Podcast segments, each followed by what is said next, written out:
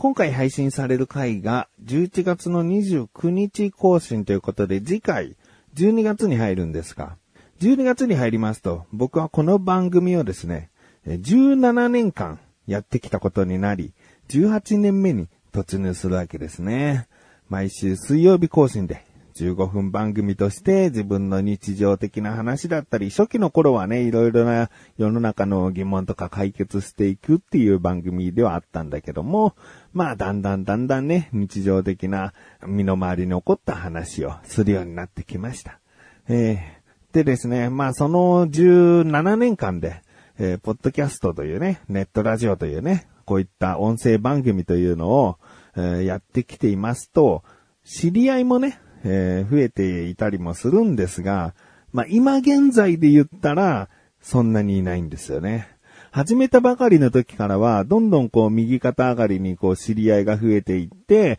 実際に会ってみたりして、え、一緒にお話ししたり、そちらの番組にお邪魔したり、こちらの番組、あ、こ僕の番組には特に出てないか。まあ、あの、いろいろな番組に、えー、出させていただいたりとかですね、そういった活動の幅が広かった時代がありました。えー、今現在ですね、その当時絡んでいただいた方々は、まあ、ちらほら辞めてしまっていたりですね、えー、活動をしているけれども、そこまで活発的ではなかったりとか、えー、いろいろいらっしゃるんですが、まあ、かれこれ知り合ってから16年とか5年とか、まあ、それぐらいの長いお付き合い、お付き合いというほどは、あの、まあ、コミュニケーションをとっているわけではないんですが、繋がっている方で、1103という数字を4桁書いて、ヒトさんと、えー、読む方がいらっしゃるんですね。えー、その方はね、あの、X でも繋がっていて、まあ、ちらほらたまにこう、生存確認というかね、生存確認を人さん側がしているとは思わないんですが、まあ、あの、活動してらっしゃるなとかなんかそういったのを見かけするわけですね。で、人さんがやっているログ1103という番組がですね、2000回を迎えたと。ああ、素晴らしいよね。この番組はですね、ねこの回が885回なので、まだ半分にも満たってないわけですよ。人さんは2000回やってらっしゃるというね。うーん、まあこれは本当に毎週1回どころの更新じゃ全然たどり着かない数字なので、すごいなと思っています。もう人さんは始めた頃もね、僕よりも先輩なんで。でも言ってもあれですよ、僕も2006年の12月から始めてるので、ポッドキャストという言葉ができ始めて1年後ぐらいで、一応始めたんですけどね。でですね、僕のこの番組、先ほども申し上げたように885回なんですよ。だからまあ1000という数字が見えなくもない。あと2年ちょいはかかるんですが、えー、もうそろそろ1000だなという。1000までのカウントダウン僕は少しずつ気にしてはいたんですよ。で、この1000回を機にですね、僕、この15分番組というのをやめようかなと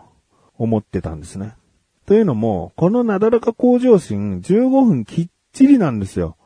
あの、まあ、何度も聞いてらっしゃる方はもうくどいと思うかもしれないですけど、この15分きっちりっていうのは、まあ、ね、エンディング曲が多少ね、えー、長引いて、きっちり15分にしてるところはもちろんありますよ。だけど、このトーク自体は、14分、えー、45秒以下だと、もう、不自然に後ろの曲が長すぎて、あ、もう帳尻合わせで15分にしてるじゃんっていうのがバレちゃう尺なんですね。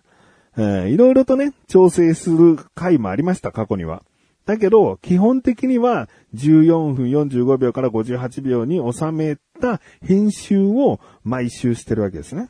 ああ、喋りすぎたなとか、あ足りなかったからもうちょっと話すことを増やさなきゃな、足さなきゃな、みたいな。あもう一回撮り直そうとか。なんかそういうことをしながら、えー、まあ、17年間15分番組を成立させてきたんですね。で、これやめちゃおうと。うんというのもやっぱり、なんか18分とか23分とか、もう余裕で、もう最近なんか20分はもう絶対に超えるぐらい長く喋っちゃうんですけど、これを15分以内に収める編集っていうのが、すごい時間取られちゃうんですよ。どこ削ったら変な内容にならないかな、おかしく伝わらないかな、つって、こう、うまいことこう切っていってはいるつもりなんだけど、これがなかった場合、うん編集がまずすごい楽。うん。これはまあ、自分のその、時間を費やす時間を減らすことによって、別のことに力入れられるんで、あとは、まあ、長いからいいってわけじゃないけど、きちんと説明が伝わるかなと。うん、内容も、あの、厚みを持ってお届けできるかな、という部分もあるんですね。だから、その二つの点からして別に15分にこだわることないよ、と思ってた。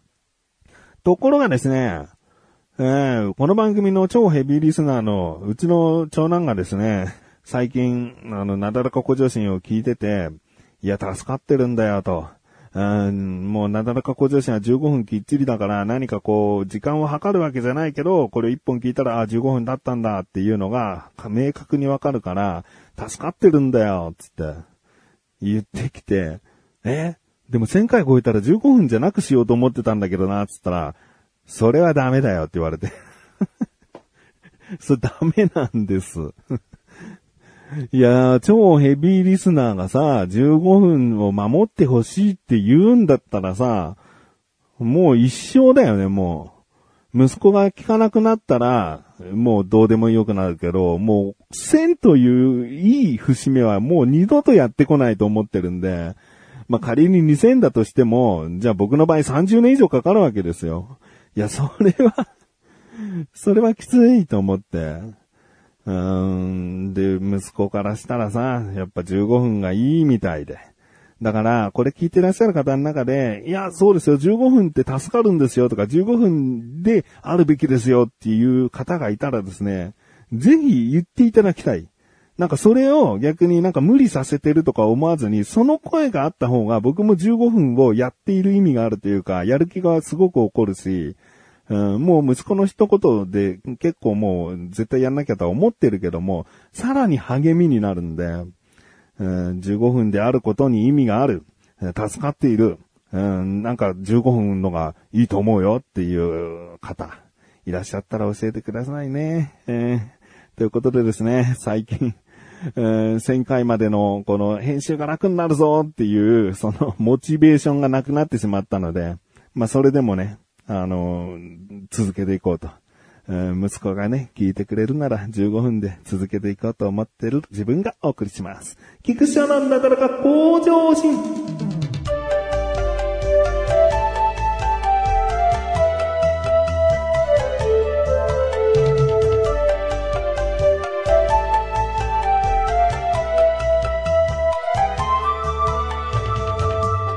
オープニング長かった。えー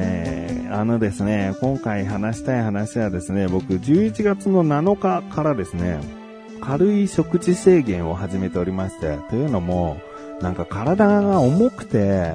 なんかすぐ腰が痛くなる、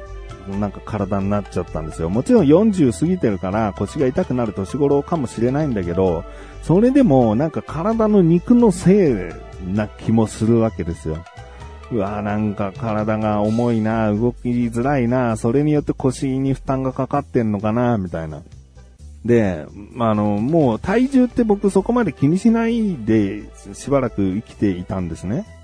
で、一時、まあ20キロ近く痩せるダイエットもしたことあったし、うん、まあ痩せようと思えばいつでも痩せれるしっていうのは僕の中にあって、で、まあそれでもどんどんどんどんブクブクブクブクなって94キロになっちゃったんですよ。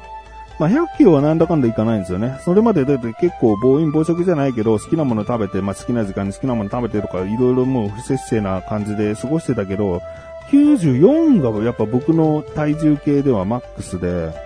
うん、で、まあそこからね、あ、やっぱ90超えると体辛いやと思って、で、軽い食事制限。もう何かっていうと、簡単な炭水化物をこう、なるべく食べない、ご飯とか麺とかパンとかを食べないという、ところから入っているんですけど、これってね、あんまり良くないとか言われる声も多くなってきたけど、僕はね、全然ありなんで、えー、だって結局ね、いろいろなものに小麦粉だったり砂糖だったり入っちゃってるわけですよ。僕は餃子とか唐揚げはありなんですね。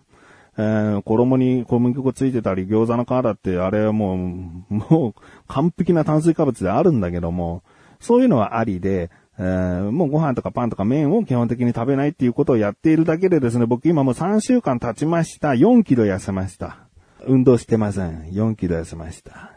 90いくかいかないかになってます。まあ、その辺をうろうろしてます。99.8とか90.1とか、その辺うろうろ今しているところですね。まあ、はっきり言って最初だから、ここまで一気に下がるっていうのはあるかもしれないんで、こっからが、あの、実は難しかったりもするんだよね。まあ、どんどんどんどん減るにつれて難しい時期っていうのはやってくるんだけど、えー、で、僕の本気はこっから運動も取り入れたり、さらに、まあ、あの、なるべく食べないっていうところも入ってくるんだけど、それをやっていけば、まあ来年の夏前にはですね、20キロぐらいは痩せていけるかなとは思うんだけど、まあこうやってね、半年で20キロ痩せると体に良くないよ、どうせリバウンドするよっていう声もあるんでしょう。でも僕は、あのー、そうやって体重を落として、そこで維持するかどうか、リバウンドするかどうかっていうのは自分の意思で、今回リバウンドしてるのはもう完璧にもういいやと思ってリバウンドしたところがあって、その理由っていうのが、あの、痩せてても、結局何か食べれないというストレスで仕事とかに支障が出るぐらいだったら食べた方がいいやと思ったんですね。食べることの幸せとかストレス解消で他のことに力を入れられる方が生きやすいんじゃないかなと思って、もう太るなら太るでいいやと思ったんですけど、まあ今回は体が痛くなったりすることが、うん、僕にとって今度は逆にそこがストレスっていうか嫌な部分になってきたんで、あ、やっぱ痩せようと思ったわけですね。で痩せようと思ったら痩せるし。あ、まあいいや、やっぱ太ってもって言ったら太るし。でも、太ったら今度腰が痛くなるよ、体が悪くなるよって思うと、あ、じゃあそこまで太らないのを、こう、うまく調整して、食事制限を、まあするときはしたり、運動をするときはしたりっていうことをしていけば、うん、維持できるんじゃないかなっていうふうに思ってます。まあ、ダイエットって色々やり方あるけど、本当に人それぞれで、こういうのは体に良くないよっていうのは、だってその、まあ、専門家の人だってさ、あの、いろいろな体を自分の身をもって体験しているわけじゃない。こういう体質、ああいう体質っていうのがあった上での、その人に合ったダイエット方法っていうのがあると思うんだよね。よくとりあえず筋トレが必要っていう考え方の人もいるんだけど、僕は筋トレ必須じゃないと思ってて、筋肉をつけるということは基礎代謝を上げるって言って、その、普通に過ごすだけで消費カロリーが上がるから、ダイエットにいいってなるんだけど、でもまあ言っても、たかが知れた、まあ、100、200、300あたりじゃないかなって思うんですね。筋トレしてしっかり、その、筋肉つけた上での消費カロリーの差っていうのはね。もちろん、その、専門家から言ったらもっともっと全然変わるよっていう方もいるのかもしれないけど、その筋トレに関しては、僕は、あの、つけたいと思った時につけようかなと。えー、あ、腕立てしよう。もうなんか体軽くなったから腕立てしようとか、うん、腹筋しようとかなんかそういう風に思ったりしてくるので。うん。まあなんかね、あの別に誰かに痩せろと言われたわけでもないし、ダイエットを舐めているわけでもなく自分の意思で今、ダイエットしたいなと思ってきたので、軽い食事制限から入ってみましたというお話です。何かですね、途中経過みたいなお話ができたらですね、えー、なんとか目標体重は66キロ台にしたいなと思っております。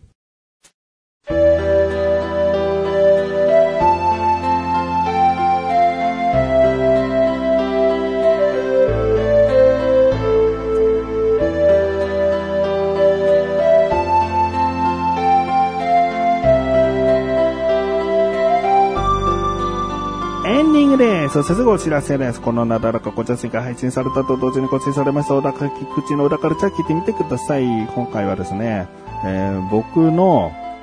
おしっこの話と、あと、自治会での話二つを話しております。だからもう全部僕からのエピソードなんですけれどもですね、えー、小高祐介が、えー、気持ちよく聞いてくださっているんで、えー、その二人のやりとりをね、えー、楽しみながら聞いていただけたらなと思います。まあ、最初の話はおしっこの話で下ネタと思うかもしれないんですけれども、僕の中では結構ね、小高が乗ってきてくれて、あのー、楽しい会話になったかなと思っています。えー、気になるという方はぜひ聞いてみてください。ということでね、ただか今年は毎節呼ぶかしです。それではまた次回、お会いできくちしょでしたメガネと周りでもあるよ。お疲れ様で